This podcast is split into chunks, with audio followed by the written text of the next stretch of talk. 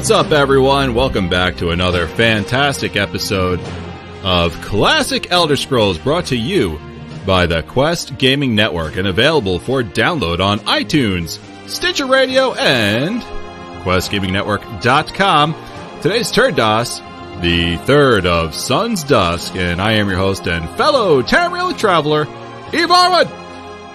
And I am joined uh, by the, the one and only, the Tamriel historian himself, QGN Manor's very own Dr.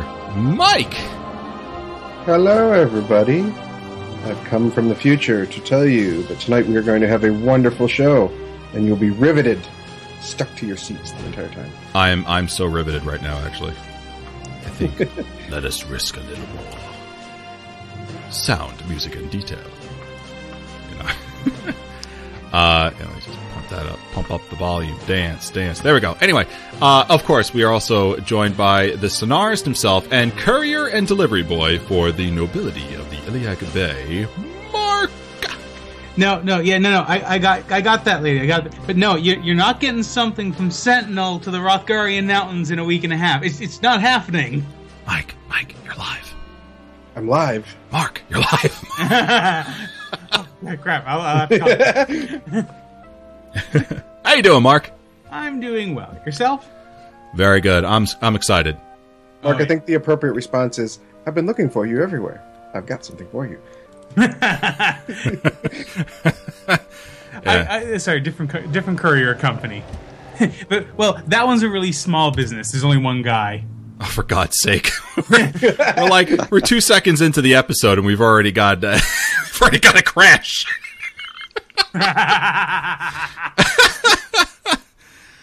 oh Lord. Follow everyone. Yeah, there Daggerfall guys. There's there's Daggerfall.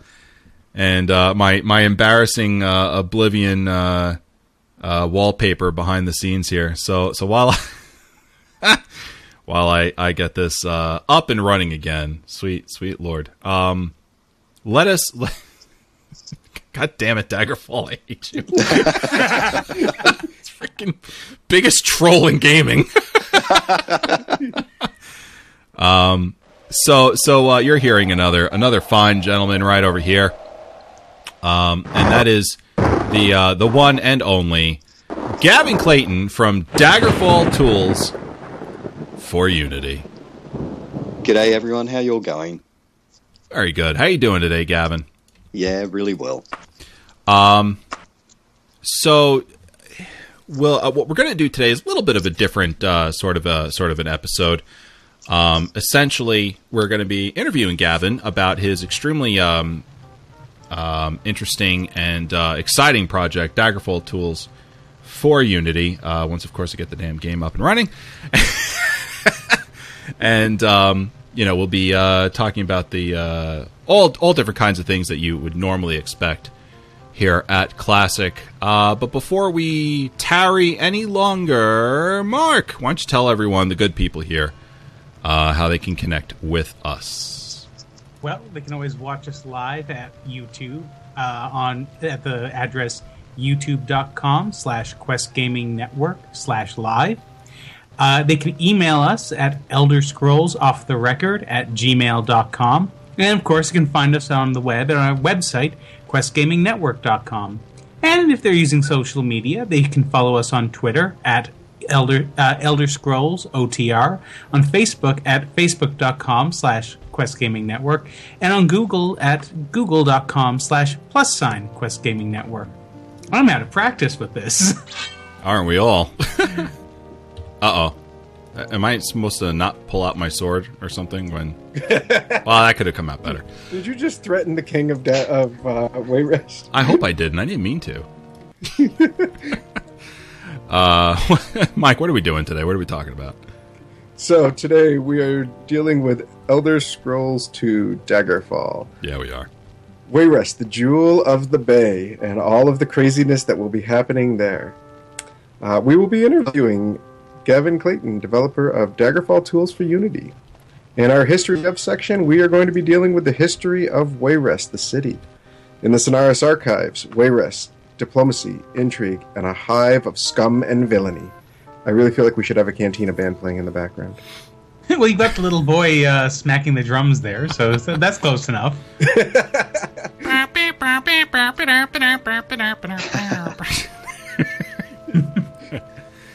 Actually, uh, Avarwin, if you can take a few moments and just go to the top of the uh, of the stairs there, where the king and everyone is, Sure thing. I, I just want to quickly point something out. Okay. Hopefully the game doesn't crash on my way up the stairs.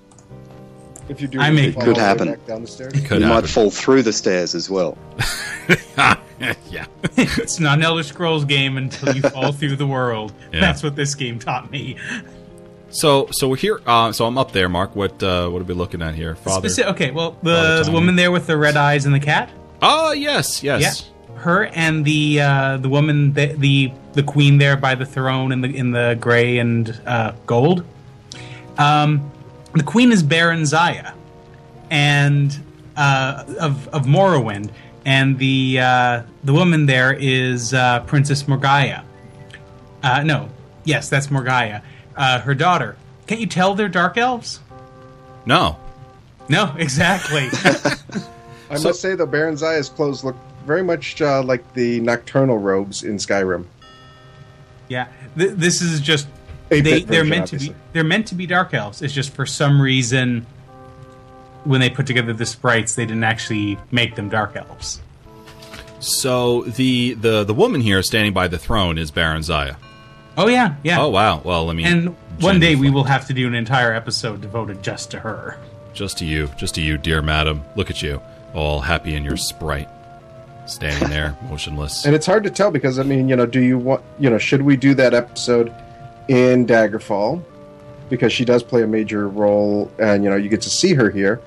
Or do we do it in Morrowind or in Skyrim? It's like, this is like a major character that's progressed through the games. Right. Well, she does have a uh, she is in Morrowind as well in a Tribunal expansion, so that's probably the best place to do it, where we're literally at the seat of her power.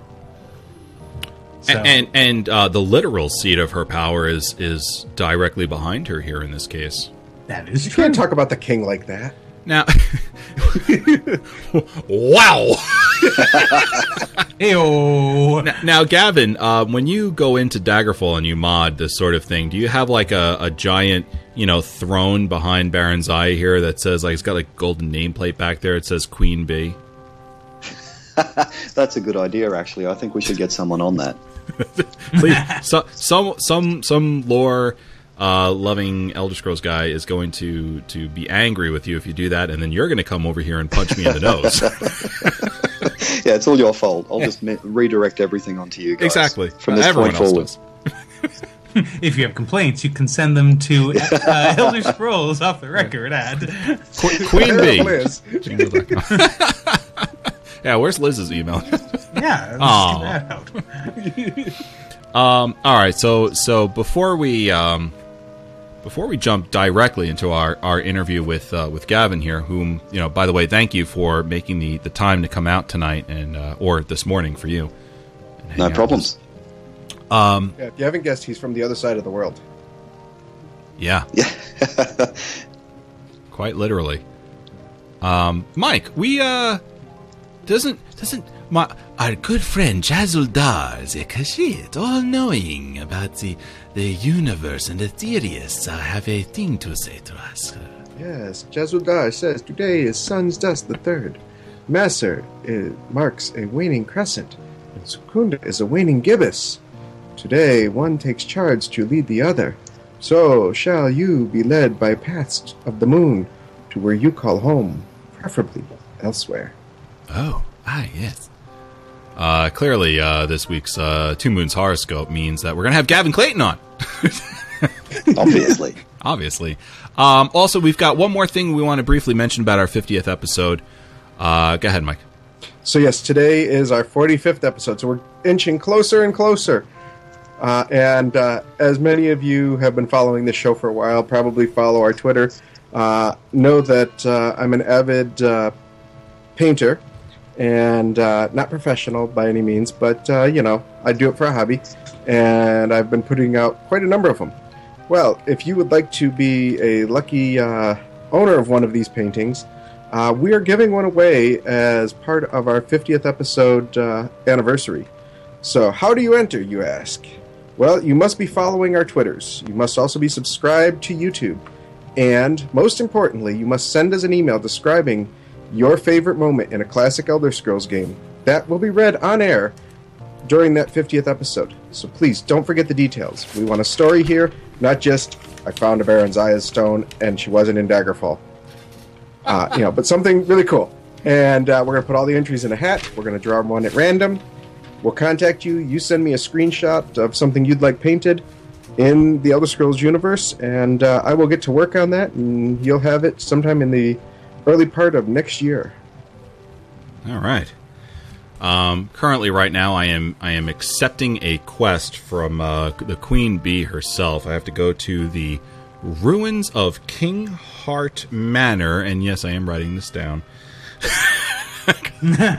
I'll never be able to find it. Apparently, some orcs here, uh, some orcish bandits. Oh my, those those surly folks have stolen a uh, an amulet from from Queen Barenziah. How dare they? And for that, the entire orc tribe will pay.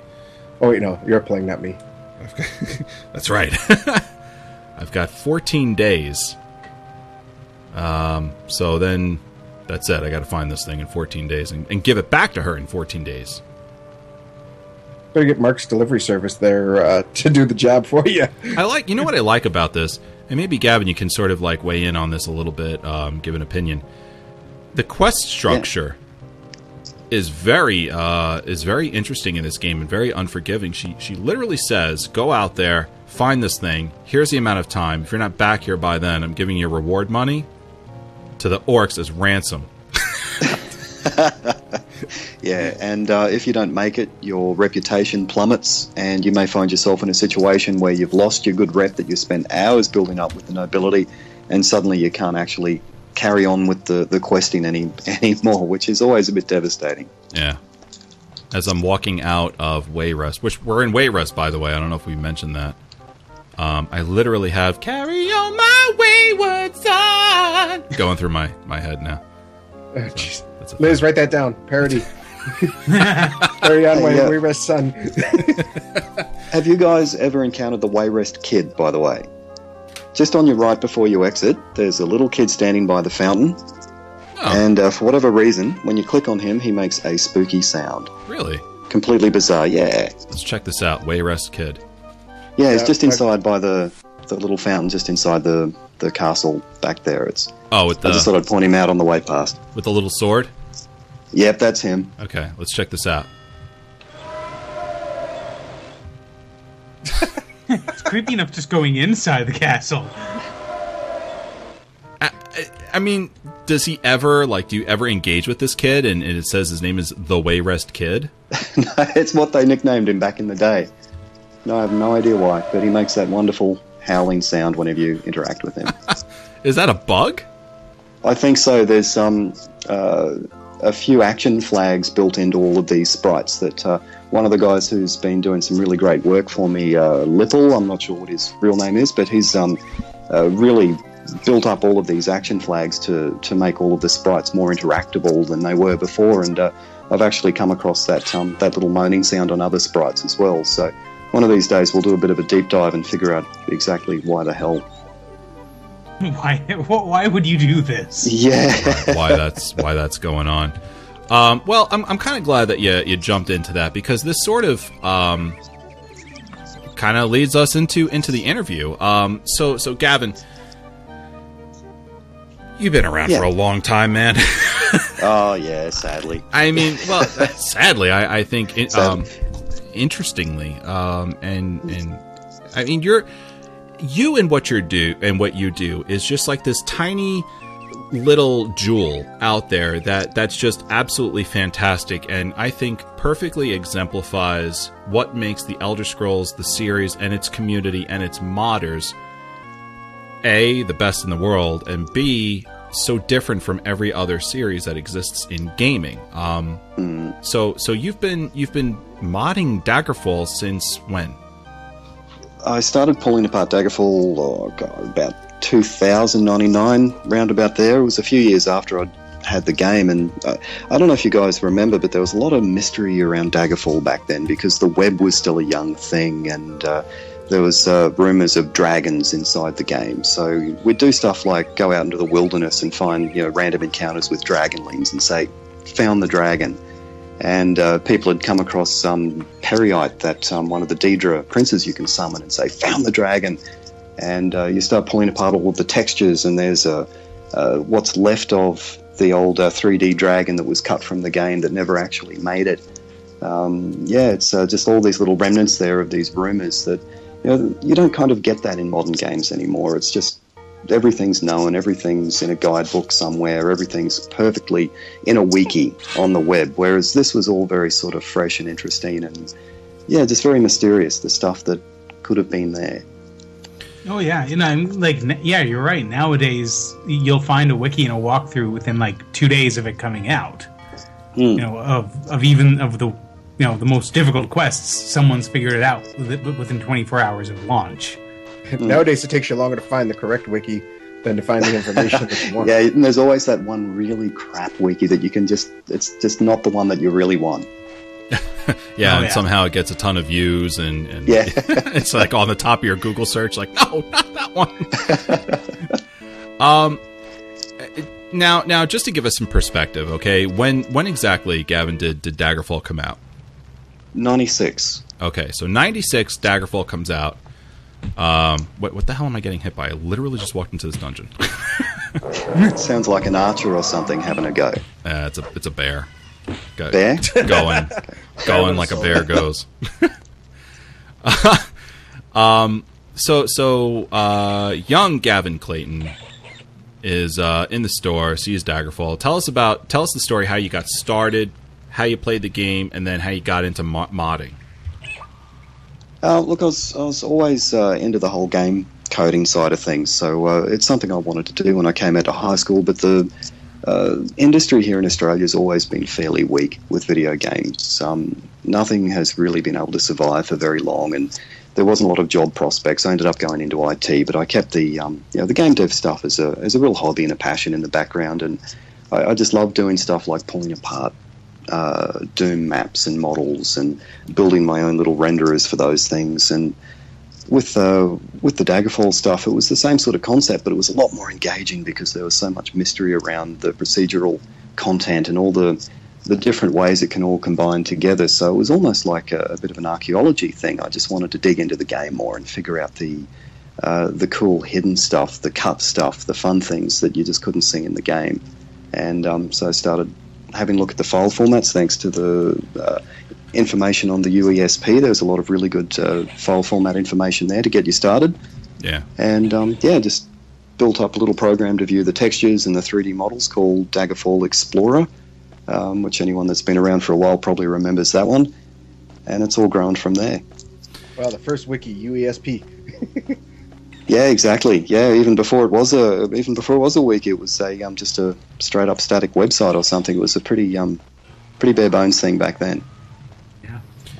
tell us about Daggerfall tools for Unity and, yeah. and what it is right now. And I mean, here we are. It's 2015. We're on the cusp of 2016. Gaming has has uh, has highly evolved since mm. obviously '96. Um, Why Unity in particular? I guess. What's that, Mike? And why Unity as the the choice of platform? I guess is the first. Yeah, no, no worries. Well, look, the I guess the biggest thing is um, when I started Daggerfall Tools for Unity, I had this existing uh, C Sharp library that I'd built called Daggerfall Connect that I wrote for my. Um, uh, if you've ever played with them, I've got another couple of tools called Daggerfall Modeling, Daggerfall Imaging. Um, so this C Sharp library was written for those standalone tools, and uh, because Unity is based around uh, Mono and C Sharp, it was almost a no-brainer just to drop all that code in, and I, I, was really just stuffing around with that. Dropped it all in, and within a couple of hours, I was loading up models and stuff. So all this code that I've been writing since about 2009 uh, for my other tools, for the most part, just sort of plugged in and worked with Unity. And uh, yeah, from there, the whole thing just sort of caught on, and I started building more and more and adding more and more like terrain and other bits and pieces. And now we've got a full blown um, remake of the the whole game in action with other people contributing, and yeah, lots of lots of fun stuff going on. Well, simply stated, what exactly is is Daggerfall Tools for Unity, and and what do you think is going to be like the big draw for the modern the modern Elder Scrolls gamer? Oh well, okay. So Daggerfall Tools for Unity is basically a set of components, basically uh, code for Unity that extend the Unity engine to be able to read Daggerfall content. So you basically just drop them in, and in a few mouse clicks, you can do stuff like import dungeons, textures, 3D models, all of that stuff. Um, it also has a collection of other components that handle some game logic, like adding in weapons, uh, enemy health, all that sort of gear. And that's the part that's evolving the most right now is all of the actual game elements.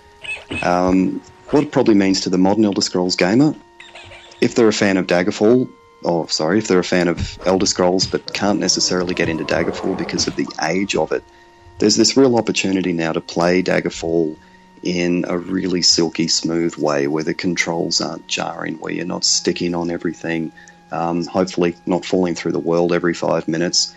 Um, and the potential for people to just use the power of Unity and a lot of these modern concepts to inject in high resolution textures, 3D models in place of sprites, all of that stuff, that potential's all there. And it can, yeah, turn Daggerfall from being a, a retro experience into hopefully a retro plus experience. Just something still retro, but a little bit more. When, um, how how far away are you from actually releasing Daggerfall tools for Unity, and where can people download it? Okay, uh, Daggerfall Tools for Unity is uh, currently up to the 1.3 release. You can find that on www.dfworkshop.net.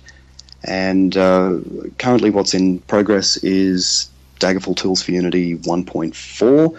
Uh, and that one's bringing in a lot of the uh, the game components. So I don't know if you guys have seen. Uh, I've recently released a couple of test builds for uh, basically a Daggerfall remake called Daggerfall Unity, which is uh, basically a pre-made game. So you don't need Unity. You don't need to be a developer. You just download the the product, um, point it to your Daggerfall install, and run the game and play it. And it has the the full UI, character creation, world exploration, all of that stuff's already in there and uh, the next thing I'm working on is inventory, quests, just building up on that framework that's already there to, to build little bits and pieces of the game over time.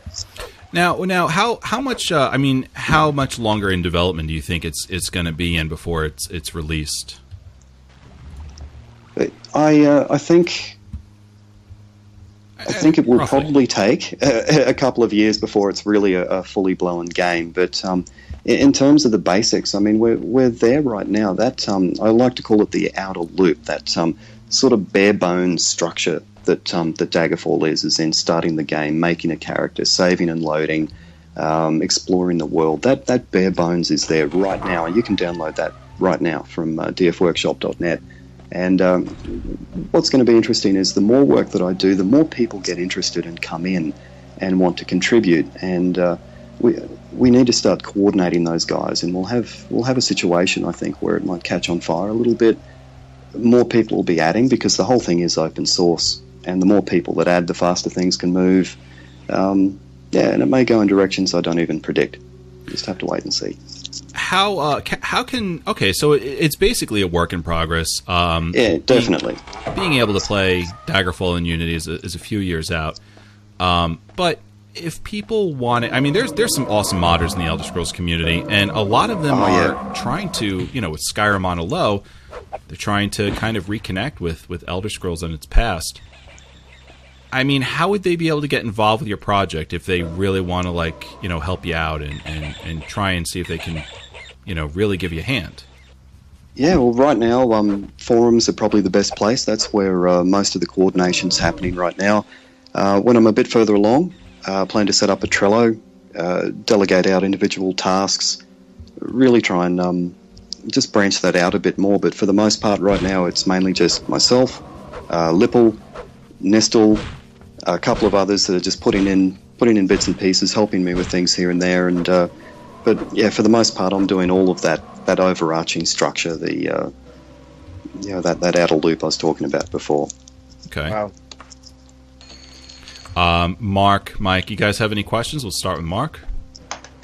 Um, well, uh, I, I have to say, like this is this is something that I'm con- like every once in a while, you know, every, every I just have to go and take a peek at how far you're along with this because just I love the idea of of everything that you're bringing in, like the when I got to when you posted the trailers of uh, of adding actual sort of geography to the bay and having you know the dy- the more dynamic lighting you know those just blew my mind. It was like oh man. I mean just that just the change that brings to the game alone is just amazing Oh, the dynamic Yeah, lighting. um, just to give you a, the the listener a perspective of what Mark is referring to. Uh, when you're playing Daggerfall, uh, a lot of the buildings, the, the buildings, they don't light up during the dark. Um, you actually see that happen in in Gavin's uh, release of uh, Daggerfall tools for Unity. Yeah you see seeing a city glowing at night in the distance is just ama- from a hill is just amazing.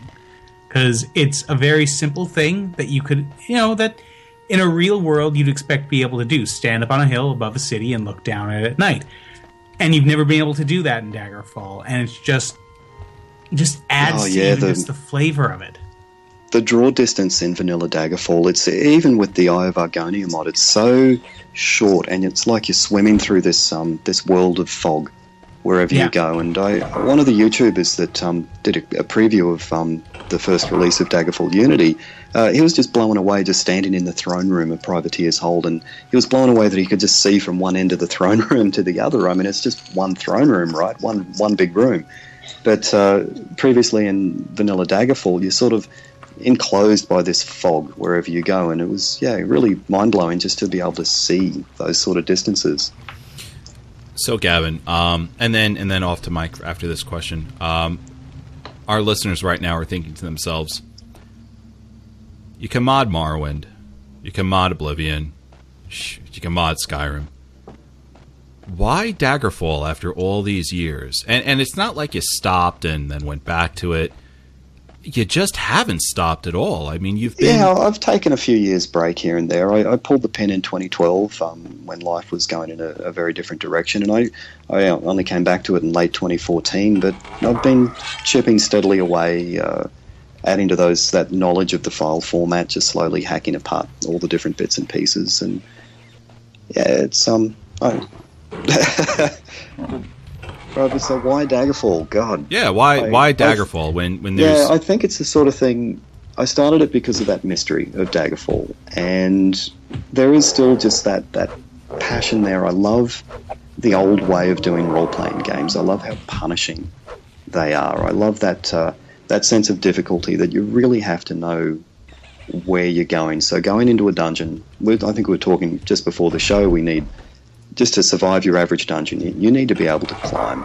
Levitation's really good. You need your mark and recall. You need water walking. You need water breathing. Um, you've got this arsenal of abilities that you just have to think about what you're going to do. Otherwise, you just won't survive that space. You will get lost, and literally, you will get lost and won't get back out again. Uh, it's Yeah, there's I- just I- something about it that I have no idea no idea Yeah. where I am right now. and the map is no help Oh, it's the yeah, worst it's map. a real indefinable thing. I think Daggerfall for me, it's um, it's just got this. It, it doesn't care about you. I think is what I like about it. When you you play Morrowind, uh, you're the Nerevarine potentially. You play Skyrim, uh, you're Dragonborn. You're you're always someone special. In this, you're just you're nobody, man. No one cares about you. You start the game, you don't even have a good name. You've been tasked with this by the Emperor. No one cares who you are.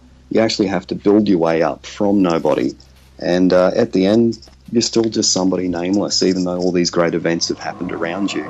Um, and I, I kind of like that that sense of being nobody in a game, and the world is just some something that you enjoy rather than have this role of being the Dragonborn thrust upon you.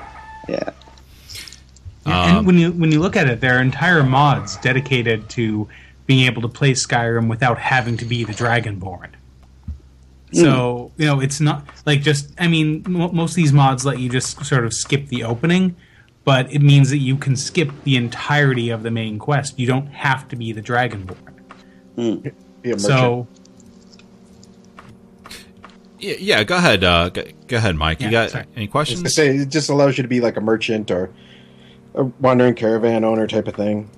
Yeah, so you don't have to be some super, you know, chosen person like the Nerevarine. You know, prophesize they're coming, or you know, the dragon, last dragonborn. So, it is a, a neat idea. If I could ever get out of Privateer's Cove, that is.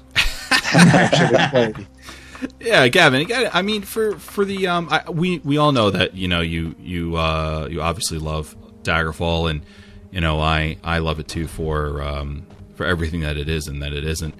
Um, I think everyone here can can say that on the show for the most part. Um, but you know there is going back to Daggerfall, there is this this huge barrier to entry for you know for new gamers and even for gamers like us who are just used to the the new way of playing a game. It's it's difficult. I mean you know mike is a ridiculously competent gamer. He's, And I'm ex- like old school, like you know, uh, TSR's release of uh, Pool of Radiance. Love you know, that. back that far. But Yeah. you know, I just you know flip the table, throw the chair, scream and yell because I can't get out of Privateer's Cove. You know, there's not enough healing potions in the world to get me past that second monster. any Yeah. any kind of like um advice that you can give to someone who's like you know interested in eh, i'm interested in that crazy title but you know uh it, it's gonna drive me out of my mind like any any tips Oh man, so many. Um, look, probably the very first thing that you can do is when you're going through, you can answer a series of questions at the beginning to set up your class biography. And one of the best questions there that you just should never skip is you're asked, you get a reward for something from the Emperor. And one of the rewards you can pick is the Ebony Dagger. And you seriously want to pick this thing because you, you start um, the game by default with, I think, just iron or steel, just a really basic piece of crap sword. And um, if you pick that, you might get past the first rat, but you go up the stairs, open the first door on the left, you've got an imp that you can't even hit with the starting weapon unless you pick that ebony dagger. So I, I think just to get yourself started, take a fighter character, don't take a thief character, and pick that ebony dagger, and you'll probably get through the first dungeon without too many problems. Just rest often, save often, and make lots of saves because it will corrupt your saves. so make backups. I've no, I've noticed that. I've definitely noticed that. I, I often like I get this like weird bug where and that rat just came literally out of the ground.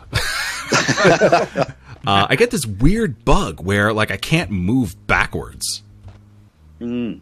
I- I- Yeah, it's a, and that's something on modern systems as well. That um, that's one of the things that I really hope to that Daggerfall Unity will help people experience the game more because those movement glitches they're usually related to your DOSBox cycles, and um, you have to do things like increase and decrease the DOSBox cycles until you find something where you can move backwards, or you can strafe, um, where you're not being stuck like you get into a little puddle of water like the. Uh, the castle at the front of Daggerfall, and you sort of sink up to your knees and you can't move in it anymore because your movement's balked. Yep, I completely avoid that at all costs. Yeah, yeah. And I, I enjoyed the game in sort of 96 through 99, but once the PCs that I was playing on back then um, started to become out of date and I upgraded to things like Windows XP and had more modern computers and faster processors, suddenly the game, the way it plays today and the way it looks today, it it didn't play and look like that back in the day. It played very differently on the computers it was designed to play on.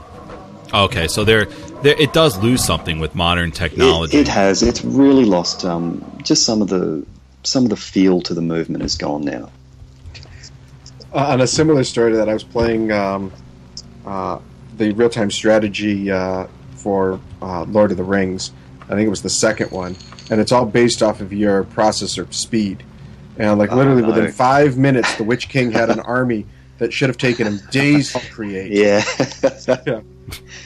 Um, the Fallout had something really similar with its random encounters. It based um, random encounters as you were traveling. This is Fallout One, by the way, guys. Traveling across the uh, the world the world map, it would use your CPU speed for the random generation of um, random encounters. And if you have a fast CPU, which most of us do these days, you'd literally not be able to take two steps without being harassed by something. Good lord.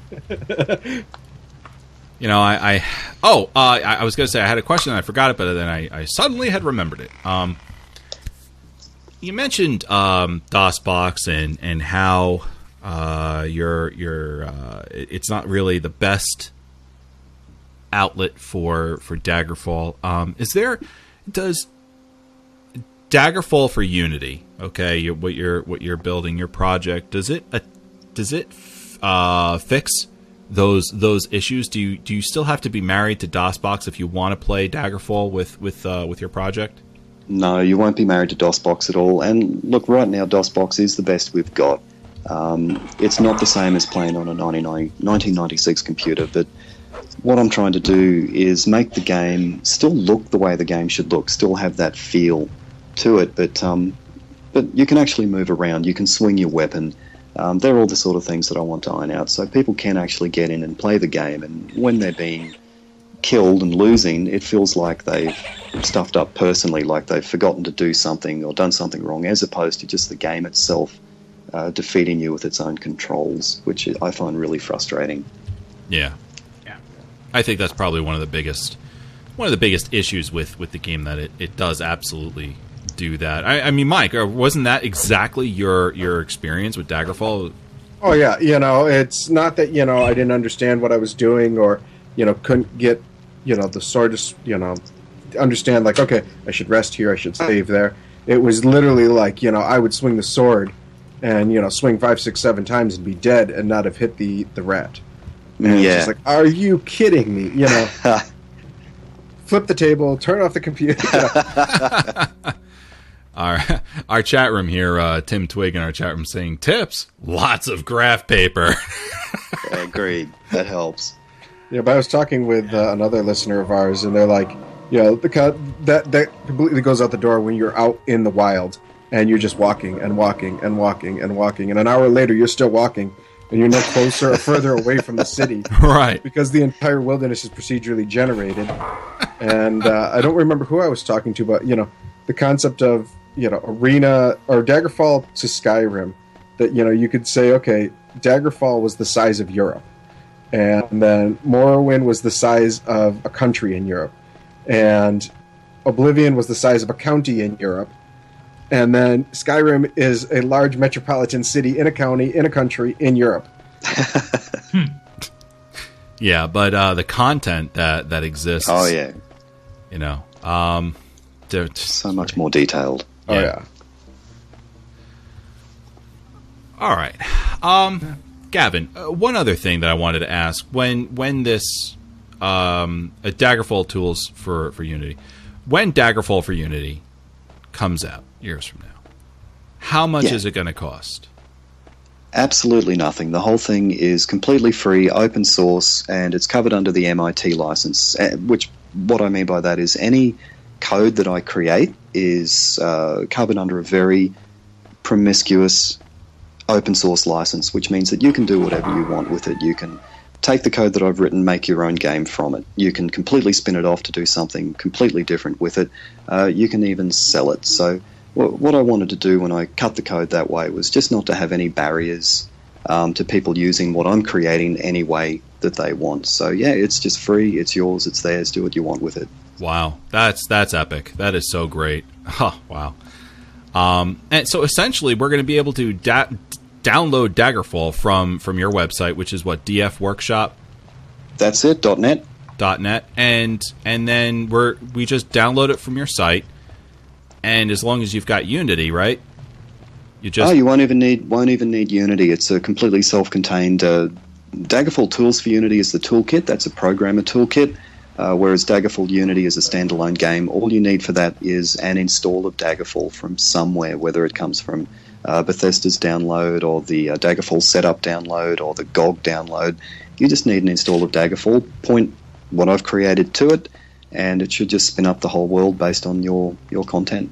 Have you considered doing like a, a YouTube video of of how to do the install and all that when it's when it's ready? This way, there's no Yeah, I should I should do that. I um I need to make this as, as sort of frictionless as possible for people just to uh, just to enjoy the game. So right now it's in test release, so the people who are testing tend to be uh, very savvy. They they're comfortable editing any files, all of that sort of stuff. But I, I want to bring those barriers down, um, so you can just download Daggerfall because I'm not distributing anything of Bethesda's. You have to basically get that content from somewhere. Get Daggerfall from somewhere. Good news is it's free. You can get it from so many different places. Um, and then yeah, download my stuff and put it all together. And I, I want to make that as easy as possible. So at some point I will put together a little YouTube video on, on how to do that, and I'm sure others in the community will help as well if you have any problems. Oh, absolutely. I mean, you know, uh, well, I, will be happy to lend a hand. Uh, you know, I know any of us here would, would be happy to lend a hand too, so you can always reach out to, to us. You know, this Cheers, is, guys. This is an exciting project that you got going on. I honestly believe that uh, what you're doing is going to make Daggerfall, which is a wildly unbelievable game, even still. There's nothing like it. Um, oh yeah, there really isn't. It's it's just so spectacular. the problem with Daggerfall is that it's just so old, and we've come so far that it's difficult to break into. And I think your project is going to close that gap for people? I, I really hope so. What, what I want to see is just some microcosm of the, the modding culture that we experience with Skyrim and Oblivion and Morrowind. Uh, ever since Bethesda have been releasing their creation kit with those games, I'd love to see a, a just a microcosm of that, even if it's you know one percent of one percent. I'd love to see people doing that for Daggerfall and people experiencing the series' roots in a way that they just can't experience now. I mean, uh, we we always joke on the show um, about how Daggerfall is really the first Elder Scrolls game. I mean, you know, just to kind of to you know end off with me, and then maybe go to Mark and then Mike uh, for a few final questions. How do you feel about that concept? It's a pretty interesting one. I think if um, you look at Arena, it was very very close to Daggerfall. You can definitely see that Daggerfall's an evolution over Arena, but if we're talking sort of the modern Elder Scrolls that we have today, I think Daggerfall is really the, that first that first instance where you can really see where the series where the series is going to go. It has that whole connectedness, the open world that um, you know, and everything's there in the world. Like in Arena, you can just walk out into the wilderness and it just generates it in front of you uh, randomly as you go. Whereas in Daggerfall, the world was actually one big continuous place. You could walk from one end to the other, and uh, you, know, you would experience cities along the way. It's just it took so long, the draw distances were so short that it just felt like that you were just wandering around in the fog half the time, and you couldn't appreciate how connected the world was. And um, that's something that the modern games have. You really can. You, know, you can stand up and look out across uh, all the mountain ranges of Skyrim and see that it's all one big place. And uh, I sort of hope that I can bring that in as well with Daggerfall Unity. Just people can experience the world as a whole. Mark and then Mike. Any uh, any questions? Anything you want to bring up? Um, I guess my big question is: Are you going to leave the fall through the world bug in? Because I don't know if I can remember the. It's it's not the same game without falling through the world. Oh man, I, I am actually trying really hard not to have that in there. It's um, there's a few issues around that. Daggerfall's geometry isn't closed off particularly well. Like if you get up to a set of stairs and you have a look just where the staircase uh, meets the edge, like at the extreme left or right hand edges of the staircase, you'll see a big gap. You can see right through the dungeon um, and because it's so poorly closed off in places, that's why it's so easy to fall through, um, fall through the world. And I've encountered that in a few different places um, in my own code, and I'm trying desperately to seal all that off. So I, I think you'll be okay there. You'll have some falling through the world still. Oh, that's good to hear. No, I, I have to say, like, the the task you're taking on in just dealing with the bugs alone is just is just monumental. But like, uh, it's insane. Yeah. Oh, but uh, again, like I look at it and it's like, I, I just love how the, it's it seemed like as everyone was saying, it's definitely going to add more things for uh, to bring people in. But like where I've, this is the game that introduced me to the series. This is the game that really got me hooked. You mm-hmm. know, it looking at it like just the things you're adding are just just I can see that for myself. These are things that are just going to be fantastic to see again. Also, I just have to make a comment of Arwen. What was with the aqua with the aqua rat? I don't know what's going on with aqua rat, but he's he's on his way again. Like, trying to figure out uh, how to how to manipulate myself here in the water. anyway, And ju- just your luck is that's going to be where the necklace is. oh yeah, I, I'm fully expecting that this is exactly where I need to be. All right, so um, Mike, what about you? Any any uh, you know final final uh, questions, comments for Gavin? Not really. Um, you know, I know a lot of people like when you know they're looking at other modders and stuff like that. That uh, you know, people say, "Oh, you know, what, can we do to help make move this along?" And one of the the quest- comments is always, you know, "Well, you can donate." So, is there a way that people want to donate? Since you're saying this is going to be free uh, to people that uh, you know want to download is there a way to you know donate to your project beforehand? Oh, look, guys, I, I really I don't want to take any donations for even even just for hosting or Unity sub or anything like that. I'm funding any expenses there. I just incur that myself because that's that's just what I feel for the project. I just want it to be out there and free. Um, yeah, it's I don't want donations. I just want people to enjoy it, give me good feedback, and we um, try and make it better together. That's pretty much all. Oh, that's amazing. Yeah. yeah, and then to have it free on top of it, like Yeah. pretty pretty epic, Gavin. Pretty epic.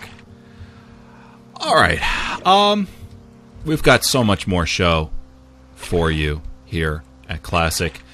Um, just to reiterate one one final one final point, um, you know, Elder Scrolls Off the Record and Classic. You know, we, we do these shows every other week now. So so what does that mean? Uh, that means that you know you're going to get Classic. Uh, you're going to get something on our Elder Scrolls Off the Record feed uh, every single week, but um, it's not necessarily going to be Elder Scrolls Off the Record. You know, we're going to have Elder Scrolls Off the Record, then Classic, then Elder Scrolls Off the Record, then Classic. So, um, so just so you you're aware, uh, I'd like to just you know throw that out there one more time. All right, um, Gavin, please, please, please, uh, we invite you to stay. We're going to have questions and comments for you uh, as we go on throughout the show. Uh, No worries. Without further ado, Mike, our Tamrielic historian, would like to give you the history of Wayrest. So, thank you. Wayrest is one of the most glorious cities in western Tamriel, sparkling in her contemporary beauty, illustrious by her past. She is prized above all cities in High Rock. No other city has contributed and continues to contr- contribute so much to the culture of the Bretons. The spirits of her genius children continue to haunt the streets. You can see them in the gabled roofs, the grand boulevards, and the aromatic marketplaces. From the book Wayrest, Jewel of the Bay. So this is where we're going to be looking at uh, this uh, series here. We're going to start with Wayrest, and uh, eventually I think we're going to end up somewhere that I'm not going to be too happy. But we'll start with Wayrest, and we'll, we'll talk about that. So Wayrest is a major city in the center of uh, the region of Stormhaven in High Rock, at the mouth of the Bjoulsae River, across from the estuary uh, from Mornmouth. Uh, it has a long coastline and shares border with Menevia to the west, uh, a stinky Orc Place to the north, uh, the Wrothgarian Mountains, and uh, Gavaudon to the east. During ESO, the area of Stormhaven includes Wayrest, Menevia, Alcaire, and Gavaudon, seriously reducing the potential for expansion of the world. Uh, so, when you look at the world map in Daggerfall, you'll see that there's all of these individual counties that uh, pretty much all get merged down together in ESO. Ah, the choice of map borders might have something to do with the in-game results of Daggerfall. Shortly before the warp in the west, Wayrest was bordered uh, by regions of those places and was ruled by King Edward. Uh, after the warp in the west, Wayrest became greatly enlarged, stretching from the former Anticlere to half of Gavaudon. So, a lot of what we see during the game, uh, Elder Scrolls 2 Daggerfall, uh, at the end of the game during the warp in the west, the borders are changed depending on the outcome that you've chosen. So when they created ESO, they probably went with the post warp in the west borders uh, to define what is Stormhaven. Okay. So the city itself is split into seven districts. In the northern part of the city lies the residential district. Uh, west of the river and south of the residential district lies the merchant district and the market square. In the west are the temple and palace districts, while in the east the banking district can be found. To the south, on the banks of the Iliac Bay, sits the Wayrest docks. Wayrest has always been seen as a rival to the city of Daggerfall, uh, which was already well established when it was when Wayrest was first founded as a sleeping vil- sleepy fishing village at the mouth of the Bjoulsae River. Wayrest only truly bloomed after the raising of Orsinium in the First Era 980. The hardworking traders and merchants were instrumental in forming the Masconi, Masconian tradeway and thus reducing the pirate activity on the bay. At this time, Wayrest occupied both banks of the Bjoulsae. A successful mercantile family, the Gardners, built a walled palace on the High Rock side of the river, and over time allowed banks and other businesses within its wall. Today, the city can boast the largest and richest population in High Rock. During its early years, the kingdom was ruled by the Gardner dynasty. So let's take a look at some of that history uh, as presented by the books in game. Does anybody have any questions first? No, just kind of Yeah. en- enjoying uh, enjoying what's what's being said. You know, um, I, I tell you one thing that I did find interesting was that uh, Daggerfall is considered to be uh, a, a rival to to Wayrest. Yeah, um, you know, and I could see that when you look at some of the previous times that we've talked. I mean, when we talked about um, what was the island there, um, um, Betony, hmm and uh, the fighting that happened there, uh, we had talked about the different city states of High Rock. And I think Mark once said that pretty much if you find a hill and plant a flag, you can be considered a king. Yeah, So, pretty uh, much. yeah, I wouldn't be surprised that you know these are the largest cities in the general area: Daggerfall, Wayrest, and then on the other side of the Bay, Sentinel. Um, Gavin, in your um, in your experience playing uh, Daggerfall, uh, have you have you seen anything that, that indicated strongly that you know this was the dynamic between these two cities? Yeah, I don't remember that in the game itself that we played at launch, but um, they did have uh, the intention, is my understanding, to have uh, rivalries and sieges and those sort of um, uh, extrapolations of all the political systems that are in Daggerfall. Actually, build those out into something a lot more interesting and and and uh, dynamic. And uh, Yeah. I think it's a shame that we never actually saw that because there's um, some real potential for that to Yeah. do fun things. I like I noticed, um, and and maybe you can I- explain uh, this a bit, but um, w- when I take a look at the uh, the Daggerfall Chronicles hint book they uh, put out, they actually mention that oh yeah, you know, there's uh, near the entrance of every town, there's signage that'll tell you anything important going on, like witch burnings or uh, war or diseases, that type of thing, and at the same time, you never really see any effect of any of this. No, it's just uh, text, which is a shame. It would have been great if there was something Yeah, going something- on in line Oh. with that. Yeah. I'm just thinking to myself, all of the political intrigue, if this was brought to a modern system, you know, the Dark Brotherhood would be the richest, you know, people in the world because every single political family would be out, you know, taking contracts on each other. Oh yeah, definitely. Yeah, no, it's it, it's one of those things. Like I understand there was also like a um, a skill, something along the lines of like disguise and a whole bunch of other stuff like that. Yeah, that got cut. There was some a few that got taken out. Yeah. I think Mike hit the nail on the head with that. uh, the Dark Brother. I mean, it, with all the political intrigue, you know, uh, yeah, the Dark Brotherhood definitely would be. Yeah, Yeah, because I mean, you know, Skyrim. There's not really a lot of political intrigue. Yes, there's the civil war going on, but there's not the you know the factional fighting city state that you're that we're expecting to see out of here. yeah. Oh, Daggerfall's and uh, with that. Morrowind, I mean, the Morag Tong was sanctioned by the government, so you know it helped keep things in check that way. But So, so right. Mike, what else you got uh, going on over here? so Wayrest, the Jewel of the Bay, uh, by Sethel Longlet, a history of the city of Wayrest, from the version from the game, The Elder Scrolls II Daggerfall, because this book does show up later in revised versions in ESO. So uh, this is the one directly from Daggerfall, though. Okay, so this is the unabridged, un unrevised, Yes, uh, you know they didn't get in a TARDIS, go back and change it to fit the, the game. v- vanilla lore. It is difficult for historians to declare for certain the date of the foundation of Wayrest. A settlement of some variety has been in existence where the Bjoulsae River feeds the Iliac Bay, possibly since the 800th year of the First Era. The traders and fishermen of Wayrest were surrounded by hostile parties. The orc capital of Orsinium had grown like a poison weed in the north, and the Akaviri pirates and raiders crowded the islands to the west. There is no mystery to Wayrest's name. After the fighting, most travelers had to endure passing through the eastern end of the Iliac Bay. The little fishing village on the Bjoulsae was a welcome rest. It was a Gardner, Farangel, who was proclaimed king when Wayrest accepted ambassadors from the Camoran Empire and was granted the right to call itself a kingdom in the 1100th year of the First Era.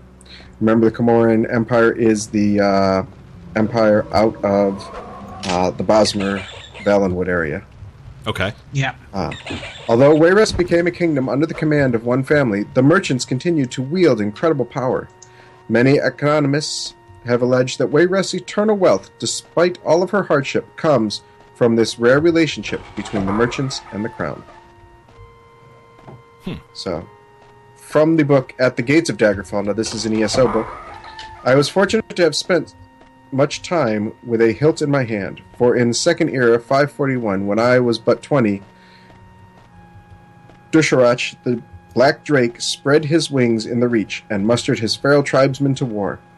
Erupting from their mountain lairs like ants from a kicked ant hill, the reachmen howled down into Bangkorai, burning and looting. After only three days' siege, Evermore fell to its horde. The land was pillaged and the people massacred. Hallin's stand held out longer, but eventually it was also overrun by the heathen swarm. Within days, they were across the Bjoulsae and bearing down upon Wayrest.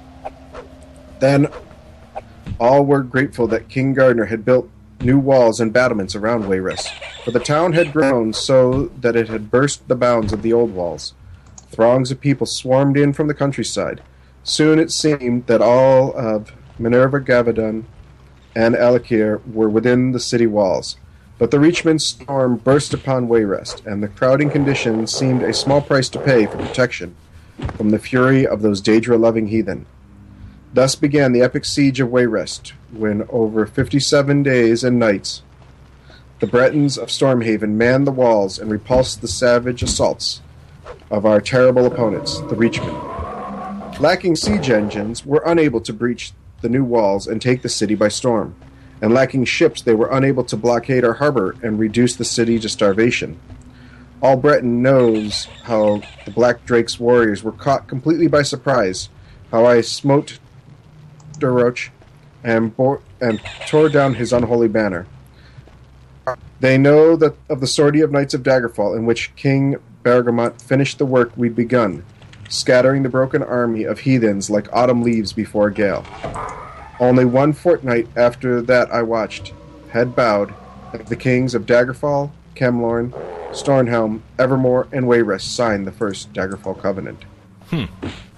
You know, it's funny that the um, the Reachmen at uh, at the time were um, you know uh, an issue uh, as well, and you, you know you see them in, in Skyrim, and they're you know they're they're an issue there too. But you know here here we are; they seem far more organized than they than they are in, in Skyrim, and They seem very much like a mongrel race between the Nords and the Bretons, not really like having, you know, fi- uh, fealty to one or the other, and not really like having a country to call their own, right. but always fighting for one.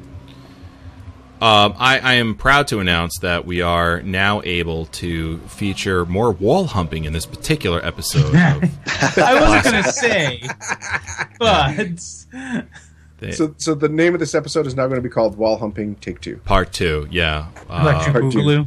Wall humping with Gavin. Take two. almost, almost there. Um, Gavin, any? Uh, oh, there we go. All right. See all that that forty five minutes of humping the wall, and it's paid off. I, I am now a. Now we're only down to a five minute humper, you know. Yeah. Uh, Gavin, any any questions, comments, um, in in regards to maybe some of your past experiences or experiences modding or seeing mods, or in regards to some of the things that, that were being said? Oh no, guys, I'm I'm really uh, just enjoying hearing the stories and hearing you guys talk. It's good fun. Yeah, I kind of figured, but I wanted to reach. uh, please continue. I know everyone, you know, enjoys hearing my voice, but not for long stretches of time. So, I I do. okay, I so one more book here, uh, "The Fury of King Ranser," uh, by Wolfamilus Masterlet. How Ranser's War led to the formation of the Daggerfall Covenant. In the year 563, after the formation of the Second Wayrest dynasty, young King Emeric began a search for his bride. His first choice was Rayla, Raelal, daughter of King Ransomir of Shornhelm. But before the marriage contracts were wrought, Emeric married Marina, Redguard Princess of Sentinel. This stunned courtiers across the land and prompted bards to sing songs of Marina's bewitching beauty. However, strategists saw the move as strengthening the trade between High Rock and Hammerfell. Ranser was one of those surly hillmen, a child of the north, known for his bitter temper and brutal rule. Emeric's slight was too much for him to bear. With an army of northern northern Tamriel's surliest merchant mercenaries and a host of his own people, he descended from the mountains to cut a bloody swath to the Iliac Bay. Emeric was caught unprepared. It was only the spirited defense of his lion guard that saved Wayrest from being razed. Ranser was had hoped for a swift victory. Instead, he was forced into a protracted siege.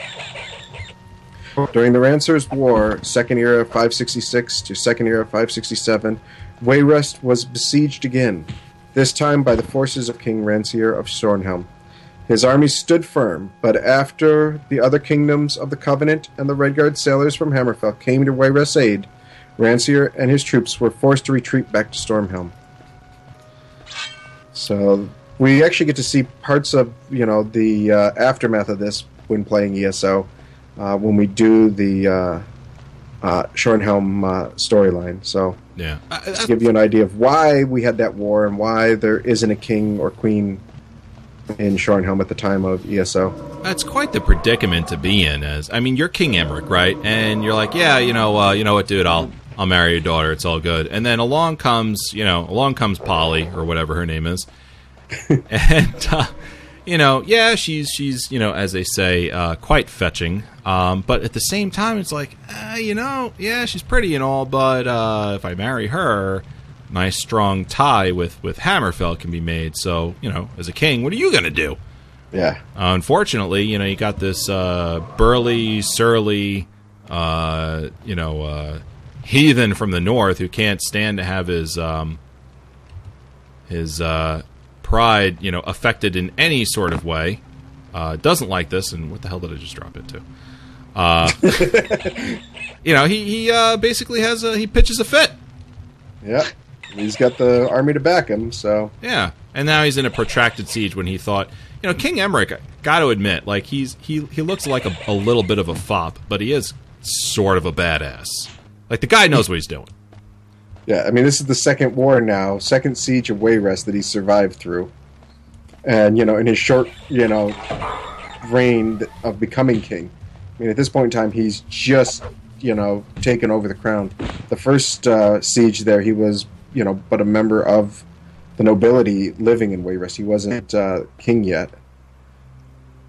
So yeah, I mean, you know, he's Yeah. definitely got uh, warrior uh, upbringing going on there. Yeah, I, he's yeah. I mean, he he comes from privilege, but I mean, he's he's well educated as as a nobleman and as a king. He's well educated. Uh, you you fight a war with this guy. You're you're gonna you, you got to understand that you're you're fighting a war with a man who knows war and knows history. And if you don't know your history and you don't know what's going on, you're gonna lose. And he knows peace as well. I mean, the the the alliance he built between uh, High Rock, dag- you know, he made it so that the people in High Rock, the other, you know, city states and that couldn't have have him lose power. He made it so that the orcs couldn't, ha- you know, have him dethroned. He made it so that the that the Red Guards, you know, uh, their ruling nobility couldn't let him be dethroned. So it's he knew how to just basically make it that eh, just tie this knot that makes him so important to so many people that just helps solidify his reign all that much more. Yeah. And that's a king. Yeah. Yeah. That's his job. Good job. Good job. Yeah, I have to say, out of all the rulers that you meet in ESO, he's my favorite. Because one, dry wit, like when he tells you, you know, you help me make this mess, if the, or you help me choose this person, if uh, if if it if there's a rebellion, you have to come back and help me fix it. Yeah. uh, you know, he's got a nice dry wit, but at the same time, he's intelligent and he has to, you know, he's doing all this on his own. Yeah. Emeric kind of knows what's up. Yeah, And I'll tell you, as a character who likes to, to play a thief character and spent quite a bit of time in Wayrest's uh, palace there, some of the remarks between him and his wife are hilarious. She wants to go visit her father. He's like, uh, uh, uh, no, not yet. Uh, maybe next w- summer.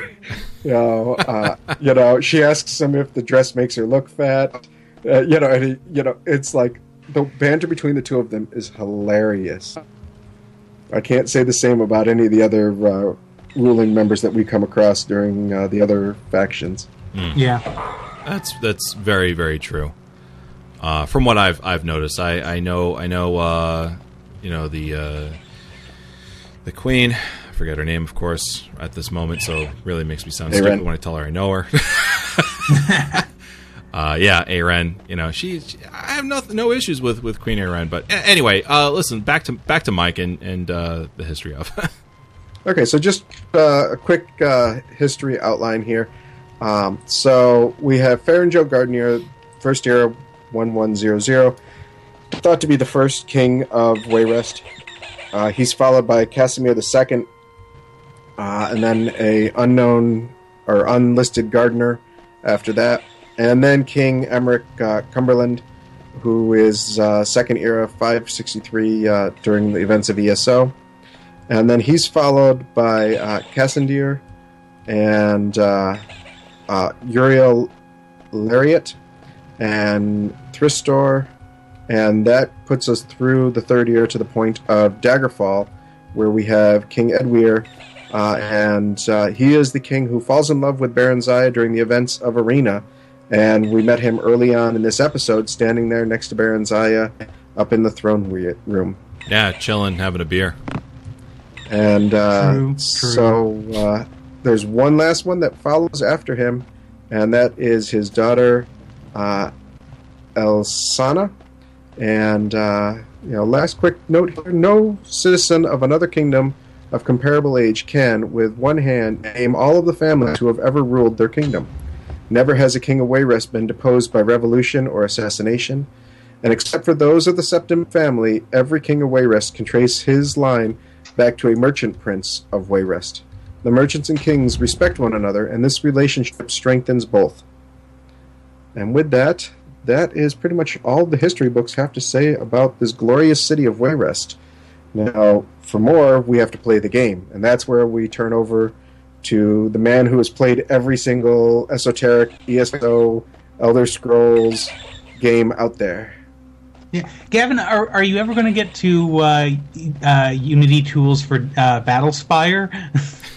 oh god, you know it's funny. Um, a few years ago, uh, when I did uh, sort of give up on the Daggerfall stuff because it was just too too much there, I, I actually did look very briefly at the the Battle stuff and thought, you know, it's more self-contained. Maybe this would be a better, you know, a better hobby for me to have.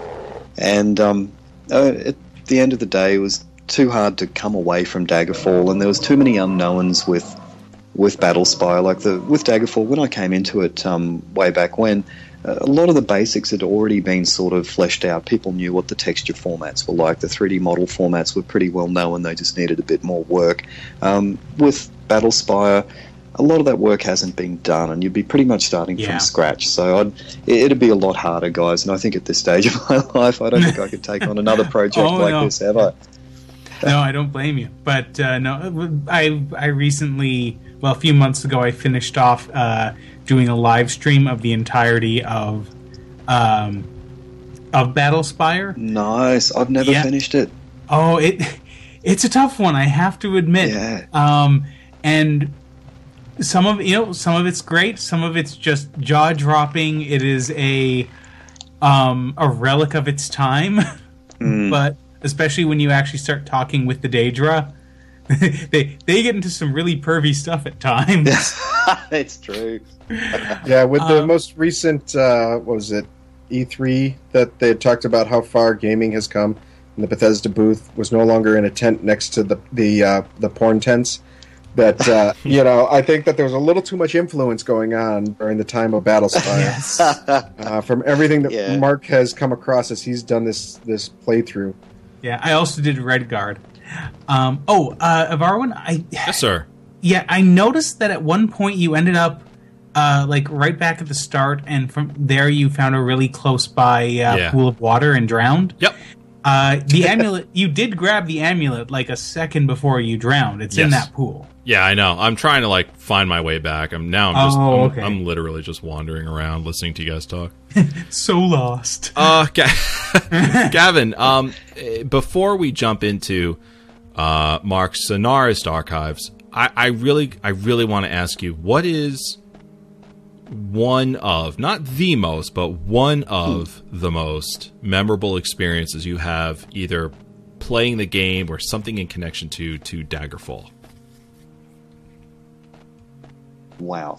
Um, look, I, I think probably uh, just the sensation of being lost and having no clue and being and being frustrated at the game and hating the game and wanting to not play it and then suddenly just sort of everything clicking together and just coming through that and uh, finding the, the pleasure in that in that mastery of something incredibly difficult. Um, I, I can't really think of any particular experience that sums all of that up, but uh, you know, if you've played Daggerfall, you know there's lots of little experiences. The, the getting lost, um, the missing your deadline on a quest and uh, suddenly finding your reps down the toilet with someone, or or sitting in the Mages Guild waiting for an easy quest, like just cycling through, because you don't get penalised if you reject a quest. You only get penalised if you accept it and then fail it. So. Um, you get to the point where it's like, okay, I know these quests are really short burst. I can do those. So you sit there and cycle through to get the quest that you need, um, that you know you can do in, in a good amount of time. Just little experiences like that. Um, yeah, it's it's um. How did you come to buy the game? I, I think um, you briefly explained that story to me, and I found it. Uh, I, I, th- I remember vaguely thinking, like, "Oh, that's that's actually kind of interesting." Oh look, it was um. I, I had to order it in because uh, back in the mid '90s in Australia, we didn't really have the. It wasn't easy to find computer games, and they were really, really expensive. So, in Aussie dollars, I think I paid over over hundred Australian dollars for um Wow. for Daggerfall, which at the time was probably only about uh, 80 US. I can't remember the, the conversion back then, but Oh I had to order that in and, and wait for it to arrive. And I was, I was such a huge fan of RPGs, and I hadn't had a good one in a while because we haven't, by this stage, we hadn't, um, we hadn't had Fallout 1, that hadn't come out yet. Um, Baldur's Gate hadn't come out yet. There was a real lack of good RPGs, and I'm thinking back to the days where we'd play Pools of Radiance and all those amazing gold box games. And uh, I, I- just hadn't had a great RPG experience for a while. Arena was good, but it just didn't really sort of click with me. Um, and Daggerfall, when I saw it coming up, I think I saw it in a, a game magazine somewhere. I just thought, you know, this looks like it's going to be a really great experience. And and yeah, for a, the longest time, it was the best role playing game that I'd played in a lot of years.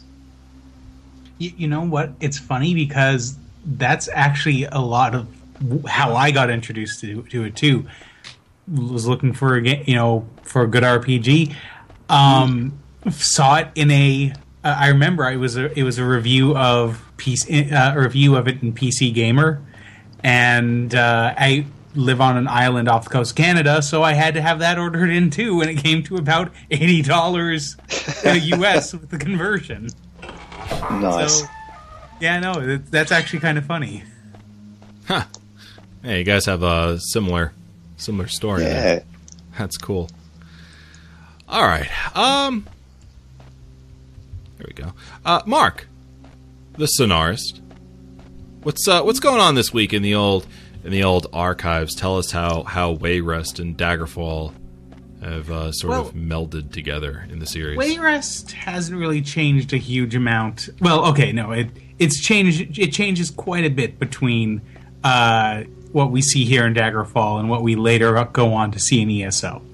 Uh, but Mike has really laid out the history of it, and um, just basically, I, I felt that it was more important to since we've gone over sort of how uh, the plot line for Daggerfall and how um, you know we all recognize that at this you know in ES in ESO we're talking about the middle of the second era where you have uh, a united Iliac, you know, Hammerfell and High Rock fighting uh, against other alliances, whereas here you have just um, so much of Hammerfell and all of High Rock are just fractured.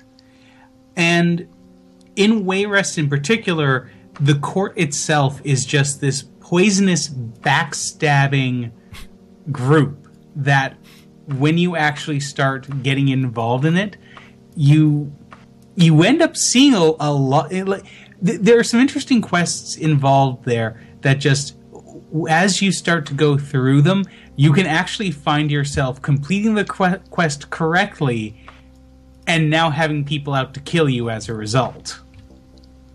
I mean, one thing Um, to remember about the court, I mean, especially you know, looking at it, we've got Barenziah there, who comes from a culture in Morrowind where the Morag Tong are, are sanctioned.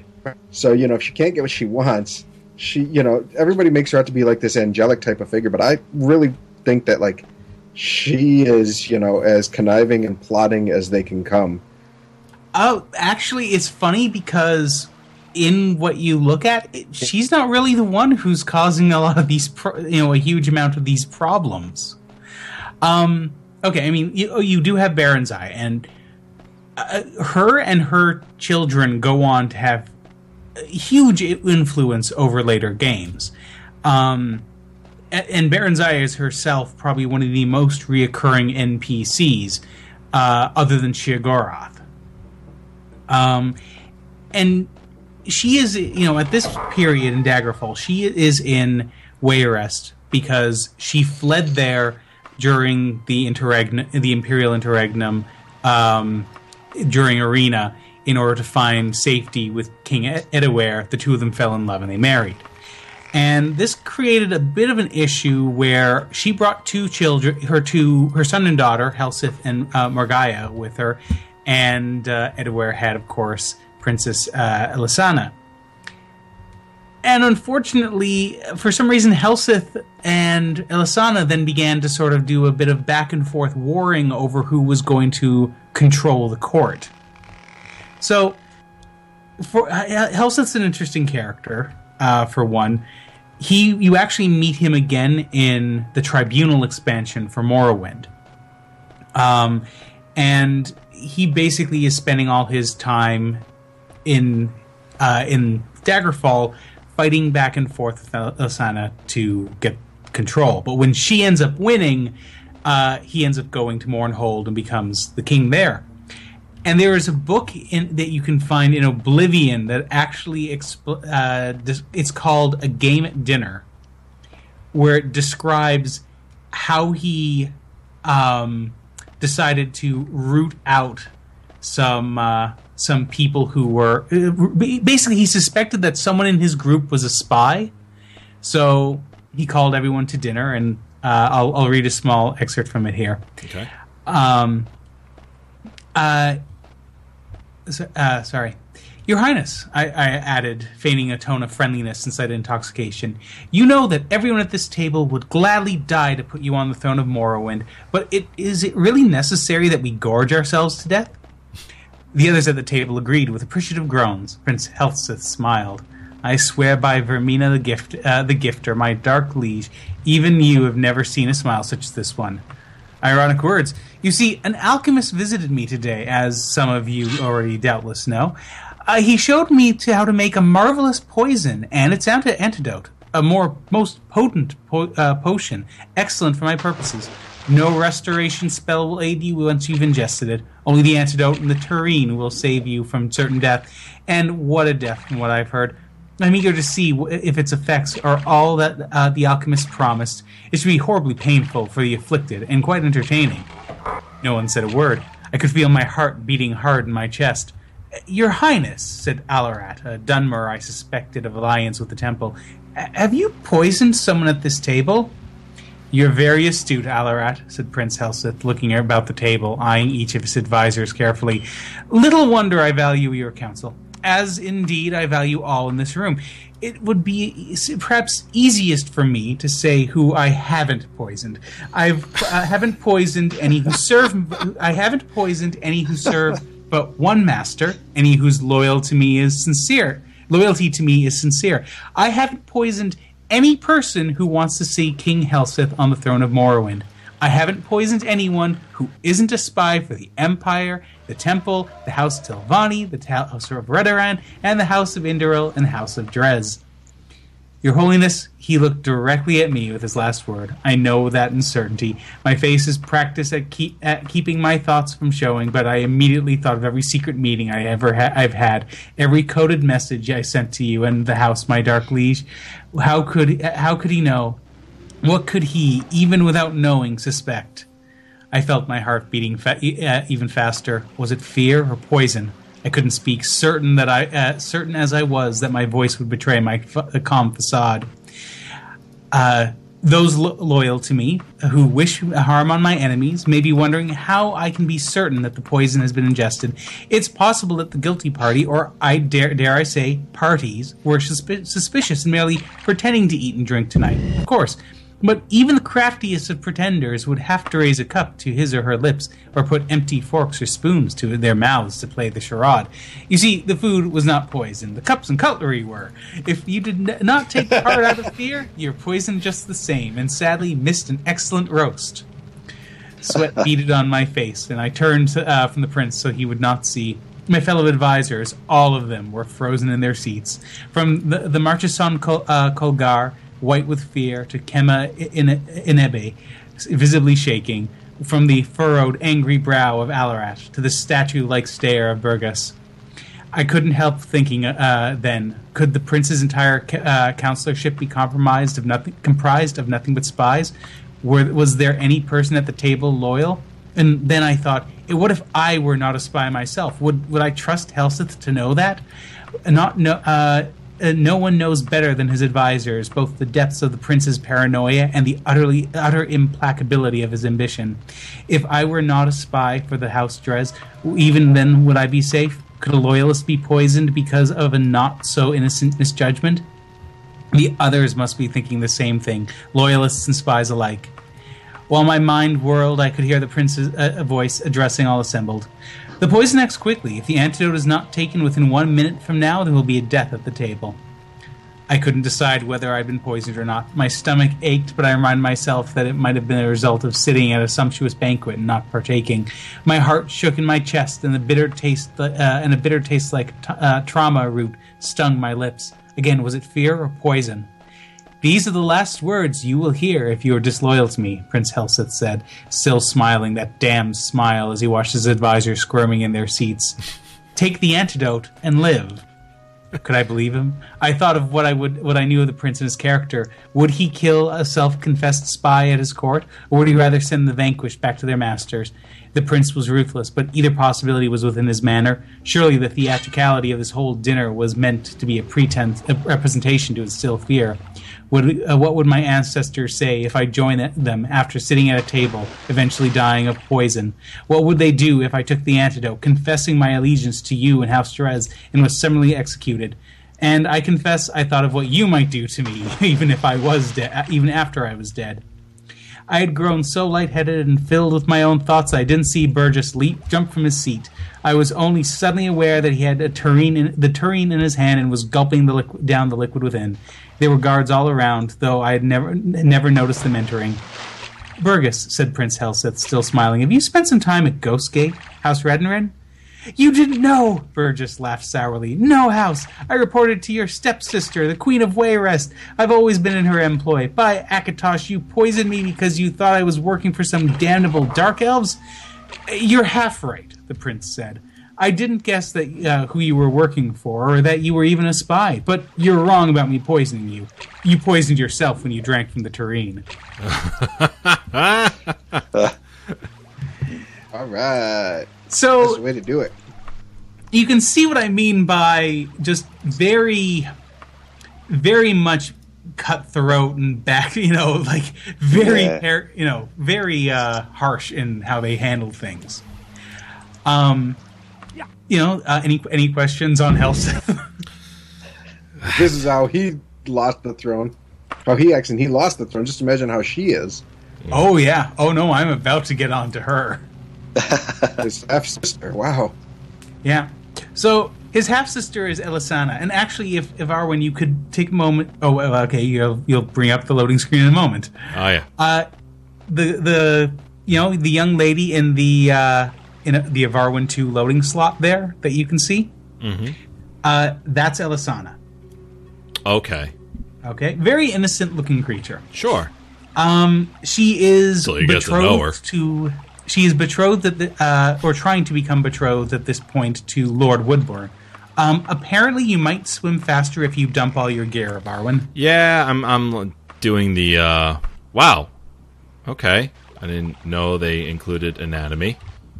Um Oh, no, we have to change our rating. well there's there's a there's a thing, I suppose. So that happened. yeah, sure did. Oh,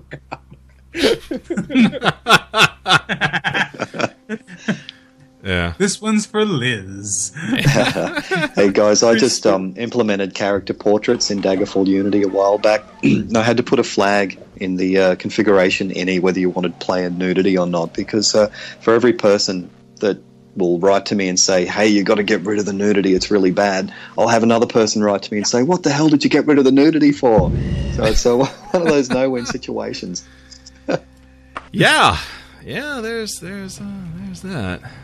So So, um, uh, Elysana is uh, at this point she is trying to basically solidify a um, a betrothal with Lord Woodborne, who is actually the uh, the man who's responsible for pretty much everything that's going on with King Lysandus's ghost, um, and who you will eventually have to either kill or ruin.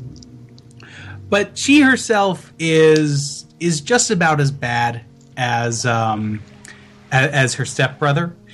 At during during the game, you will eventually be able to take quests from her. The first one is that she has a um, a cloak that she would like you to give one of her suitors, uh, Chancellor. And when you go and give it to him, you, you actually have several ways that you can can hand uh, or there's you can technically fail the quest and realize that you were just about to do something horrible, or you can complete it and realize that you just did something horrible. Because the the coat is cursed that when someone puts it on, uh, it's going to summon a Daedra, which will then murder the wearer. uh-huh. Nice. So if you put it on, it summons the Daedra, and you've screwed up because, well, you didn't deliver the deliver the cloak. If you drop it off, it murders the Chancellor, and all of a sudden you've got his bodyguards chasing after you. So, and when you Give go back, well, here's the be- here's the best part. If you're then stupid enough to go back to her and accept another quest, she sends you somewhere, and she's got a whole bunch of assassins waiting for you to arrive so that they can, they can kill you. So you know this is this is a person that she screws you over once, and if you're stupid enough to go for a second quest, she just outright try, outright tries to murder you. nice.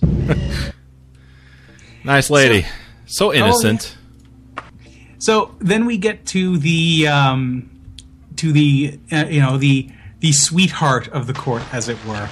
Uh, if you'll recall, at the top of the the stairway, there was the uh, woman in the red dress, red eyes, plunging uh, plunging neckline. and yes, I remember that plunging neckline, yeah. Yeah, that's Morgiah, uh, Barenziah's daughter, and she stays out of the out of the court because she herself will actually become the queen of the Somerset Isles, and she arranges this by um, having you perform a task for her and delivering a letter to Mannimarco, the king of worms Oh Lord. promising her him her first that's all it says in exchange for his help in the matter. So she becomes the king of queen of Wayra of uh, the Somerset Isles ruling over the over the Altmer with an iron fist I hope um, by dealing with the king of worms which is basically the perennial villain for this series So so uh, maybe not so innocent then. Oh, far, far from, but she's at least she's not actively trying to murder people in the court. She wants to establish her own court first and then murder them all. Apparently, this was actually meant for a um, to to be a spin-off for something that would happen in a later game. Um, actually, just a second. Yeah, there, there was something I remember reading about uh, at one point that they they had basically done that as a uh, foreshadowing for a later game plot. But then they went to do Morrowind, and I guess over time, whatever they were planning on doing then became put on the wayside, and they've moved on since then. Okay, But so Mark, would- I have a question then. Yeah, okay, go ahead. so you've got the two siblings here, Morgiah and the brother. And we know that Carlia Carlisle. is Barenziah's what grandchild or great grandchild? Um so uh, which, Carli- yeah, it's great granddaughter, I think. the- which one does she come from? Do you remember? I would assume if it's the great granddaughter, I would assume that it is likely uh, a child from Helseth, one of Helseth's kids. Because I mean, they have to stay. You know, I mean, if the one goes on to rule Somerset, I mean, that's quite a distance to go back. You know, up to Morrowind, and because the other one is you Sky or Skyrim border is not unthought of that they would you know have the child and be out there. Yeah, Oy. Having If trouble say with the drowning. Yeah. I think you're gonna have to go back to town, buy some swimming, uh, some water breathing potions, and come back. Yeah, I've been tr- I was trying to avoid that, but I, I think that's that's probably what's going to have to happen here. But, um, I, do I have? Console command. Yeah, I know, right? Like, hey, Gavin, is there a console coming? You've got to enable cheats in uh, z.cfg, Oh, I and then you can um, use your bracket square bracket keys to zip around, find your um, your quest item, and get get the hell back out again. You, you've been unlucky. You picked a dungeon with lots of water in it. I, I know. You don't have water breathing as a spell. I have nothing. No Well, you hit use on your spell book. It might. Uh, usually, you start with at least a few. You have no spells in your spell book. Oh, never mind. Yeah, yeah, yeah. Looks like you're up the creek and have been drowning in it. Quite literally. uh, such as such as gameplay here. um, Such as Daggerfall. indeed. yes. Um, m- Mark, how much uh, how much time do do we have left here? I mean, I don't want to go all the way. No, no, no. I'm actually. I'm. We're actually closing the archives up. We're done So- for. I, I'm. I'm pretty much done. Okay. Um. So what I'll do is I'll just walk around as a strapping uh, Redguard fella here, um, without my shirt and with a skirt, and it'll be fun, and that'll be it.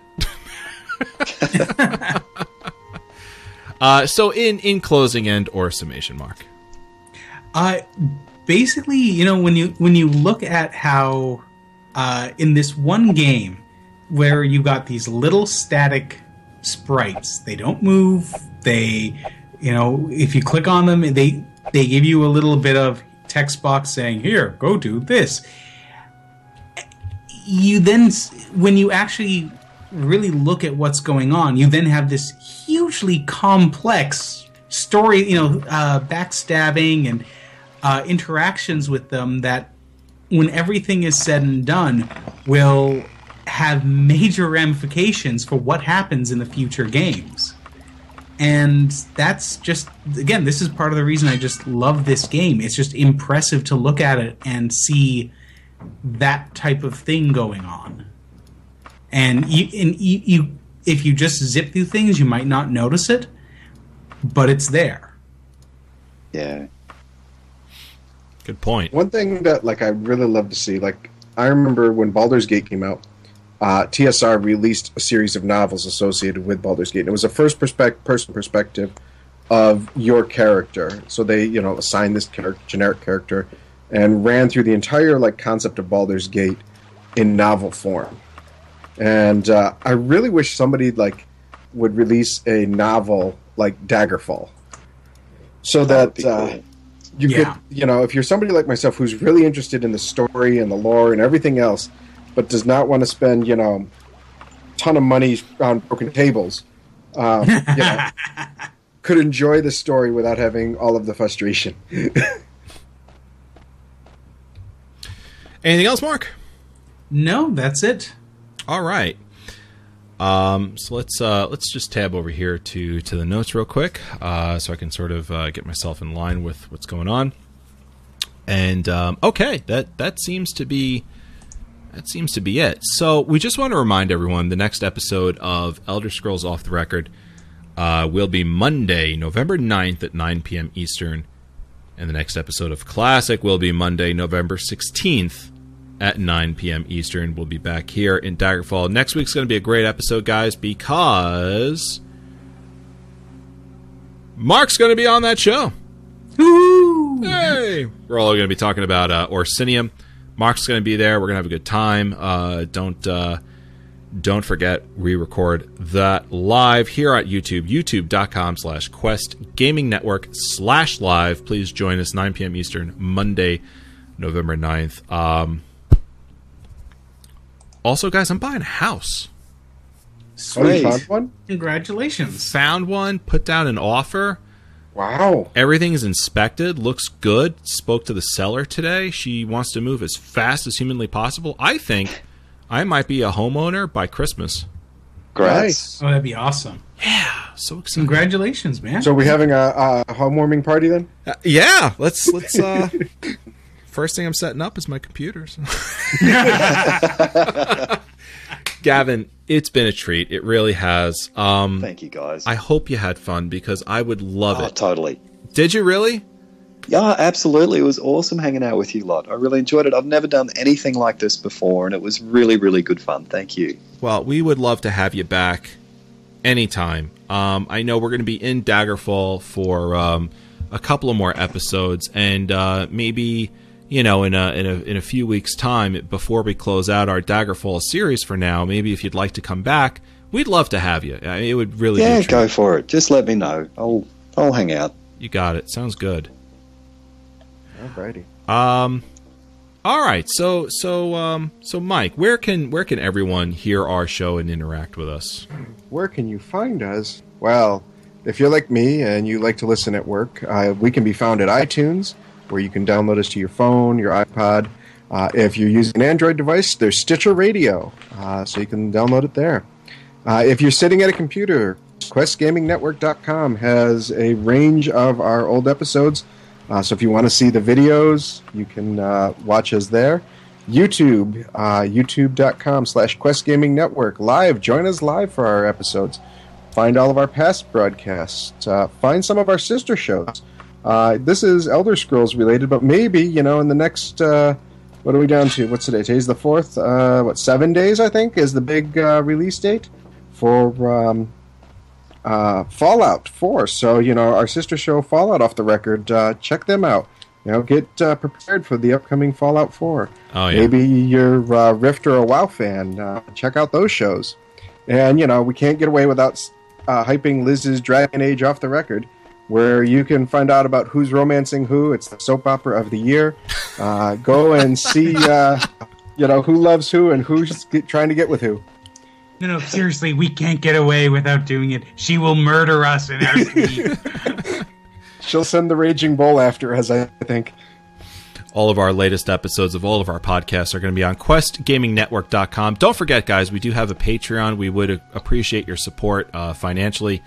Uh, some very nice rewards with that. But uh, if uh, maybe Patreon is not uh, in your in your budget, and that's fine, uh, we would ask that you support us non-financially, either by doing an iTunes five-star review, or maybe just going onto our website, registering on our website, talking on our forums, hanging out with us in TeamSpeak uh, playing our video games on on QuestGamingNetwork.com, checking out some other shows that we've got going on too. You know, we've got Dota off the record as well as um, uh, the Immortal Online podcast. Uh, some some other shows that maybe you're uh, not so familiar with.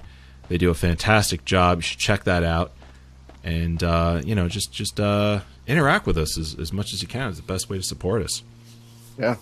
Um, Mark, we've got Twitter where can people like you know just do that thing, that Twitter thing? Well, you know, it, uh, well, you can usually do it on Twitter, but if they're doing something with us, well, they can follow uh, Mike at KDR Mickey. Uh, that's M I C K E Y. They can follow me at Carnagan Wolfe. That's C A R N A G A N W O L F E. That's the name of my very first Daggerfall character. So. So there it is. Uh, you know, hence the name. Uh, I just want to know how you got a, a, wolf into a sweater. With great difficulty. Butter. Uh, and you can follow you can follow Evarwyn at Evarwyn. That's E V A R W Y N. And you can follow our sh- uh, our Elder Scrolls shows on, at Elder Scrolls OTR. Uh, please uh, give uh, give our, our guest here a follow and uh, check out everything going on with uh, Daggerfall tools for Unity and Daggerfall for Unity at uh, was it Gavin Clayton right? That's G A V I N. Yeah, Gav G A V underscore Clayton C L A Y T O N. Okay, and of course your your website is dfworkshop.net. Check it out, guys. Check it out. Good stuff. Um, time to say goodbye, everyone. Uh, we'll give you um, give the uh, the final word to to Gavin. Guys, thanks for having me. It's been a real pleasure, and uh, yeah, I look forward to seeing you all on Twitter and catching up sometime in the future as well. Thanks very much. You got it. Pleasure is ours. Um, and uh, Mike and Mark, final final thoughts. Thank you very much, guys, for uh, showing up uh, tonight, and you know, have fun with the new ESO Wrothgar. I'm keeping a tally and uh, my character is keeping quite a bounty. So have oh. fun. I'll see you next week. That's right, and uh, and and Mark. Yeah, no, it's great having you here, Gavin. Just yeah, no, we'll have to have you on uh, on again sometime in the future. Uh, Thanks, but oh yeah, no, this is this has just been a blast uh, exploring the dungeon, and you know, like I remember spending so many hours just doing this, just looking for what am I what am I trying to find? And okay, yep. I found it. How the how do I get it and get out of line? so, oh no, just uh, this has just been great. So, uh, looking forward to our next uh, our next podcast. I think we're we're gonna if you can get to level three, we're gonna try and get to this uh, to go visit Mannimarco himself. I'm to try and get my hands on a uh, potion of, of water breathing and uh, try and keep my clothes on while I do that. So. uh, big huge thanks to uh, to Gavin again. Thanks for coming. Thanks to uh, Mike and Mark for putting together yet another fantastic episode of Classic Elder Scrolls. Uh, to our chat room, thanks for, for checking us out and for being here. for those on on YouTube. Uh, thank you for watching us on YouTube. Please subscribe if you have not already. Uh, our podcast listeners, what would we do without you? Thanks so much for listening. Please do not forget to uh, give us a five star review on iTunes if you believe we are deserving of such and you have not already. With that, everyone, as always, take care, be safe, and may the be with you.